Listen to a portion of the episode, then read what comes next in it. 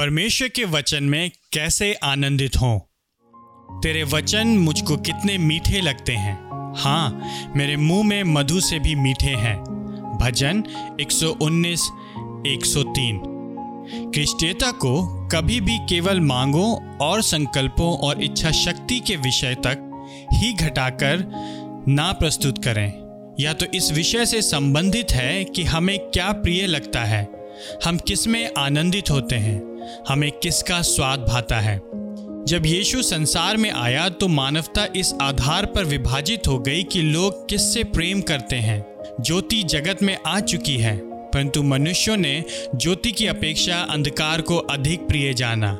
यूहन्ना तीन, उन्नीस। धर्मी और दुष्ट इस बात के द्वारा पृथक किए जाते हैं कि वे किसमें आनंद पाते हैं? यीशु में? परमेश्वर के प्रकाशन में? या संसार के मार्ग में। संभवतः कोई प्रश्न कर सकता है कि मैं कैसे परमेश्वर के वचन में आनंद प्राप्त करना आरंभ कर सकता हूँ। मेरे पास इसके दो उत्तर हैं। अपनी हृदय की जीप के लिए नई स्वाद कलिकाओं हेतु प्रार्थना करें। दूसरा, अपने लोगों के लिए परमेश्वर की विस्मयकारी प्रतिज्ञाओं पर मनन करें। जिस भजनकार ने कहा था, तेरे वचन मुझको कितने मीठे लगते हैं। भजन 119 का 103 उसी ने पहले कहा था, मेरी आँखें खोल दे कि मैं तेरी व्यवस्था की अद्भुत बातें देख सकूँ। भजन 119 का 18 उसने यह प्रार्थना की क्योंकि महिमा को देखने के लिए आत्मिक आँखों का होना या फिर हृदय की जीप पर पवित्र स्वाद कलिकाओं का होना तो परमेश्वर की ओर से उपहार ही है।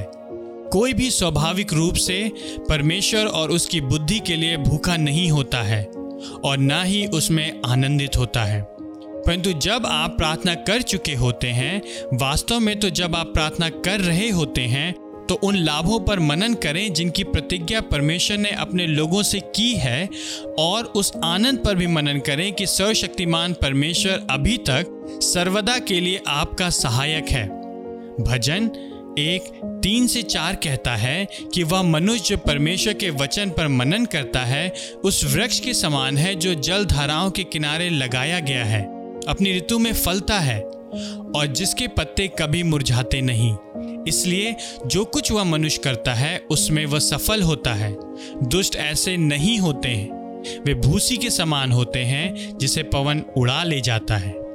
ऐसी पुस्तक को पढ़ने के लिए कौन आनंदित नहीं होगा, जिसके पढ़ने के द्वारा कोई जन अनुपयोगी भूसी से लबानोन के शक्तिशाली देवदारों में तथा एक सूखे रेगिस्तान से हरे भरे उद्यान में परिवर्तित कर दिया जाता है।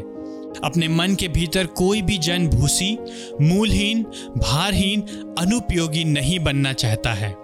हम सभी वास्तविकता की किसी गहरी नदी से सामर्थ लेना चाहते हैं और फलदायी तथा उपयोगी लोग बनना चाहते हैं। वास्तविकता की वह नदी तो परमेश्वर का वचन है और सभी महान पवित्र लोग इसी के द्वारा महान बनाए गए हैं।